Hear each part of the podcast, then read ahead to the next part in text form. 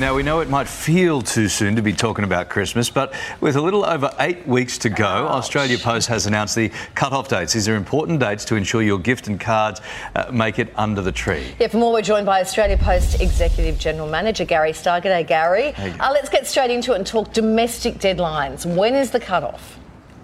So for our parcel post service, um, the cut-off is the 12th of December and express post is the 19th of December. So still plenty of time, um, but we want to get those dates out early so everyone knows. Yeah, good stuff. What if we're sending cards or packages internationally?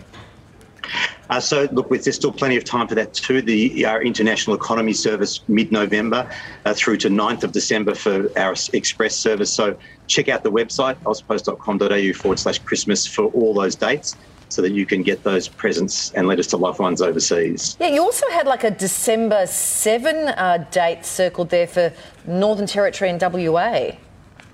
Yeah, that's right, Kylie. So just a few days earlier for Western Australia and Northern Territory. We have a, a large country to cover, and that just we want to make sure that people sending from those locations um, get their parcels to the destination by Christmas Eve. Okay. Now, Gary, earlier this month, Australia Post had temporarily suspended Sea Mail, as we know. Um, are there still delays in that area?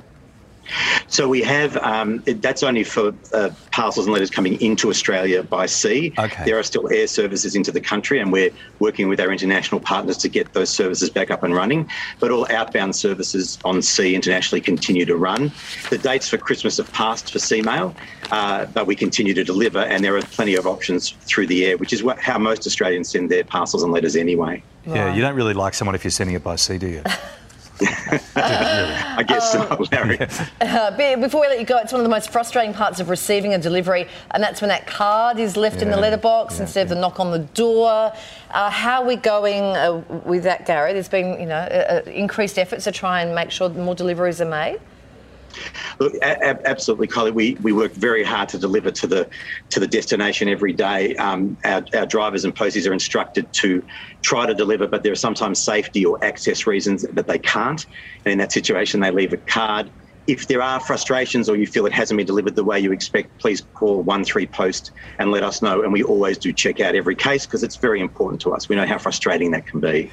Uh, Gary, how are you feeling in the big lead up to Christmas? Do you think you got all the uh, everything in place for a nice, smooth operation? Yes, yeah, Larry, we're very confident. Um, six extra planes in the air, extra sites online. Um, six, we're recruiting up to 6,000 people, seasonal casuals. So 52 million parcels last year. We expect a similar, slightly bigger number this yeah, year. Wow. So Australians continue to love online shopping. So we're in good shape. All right, good to catch up with you. Thanks, Gary.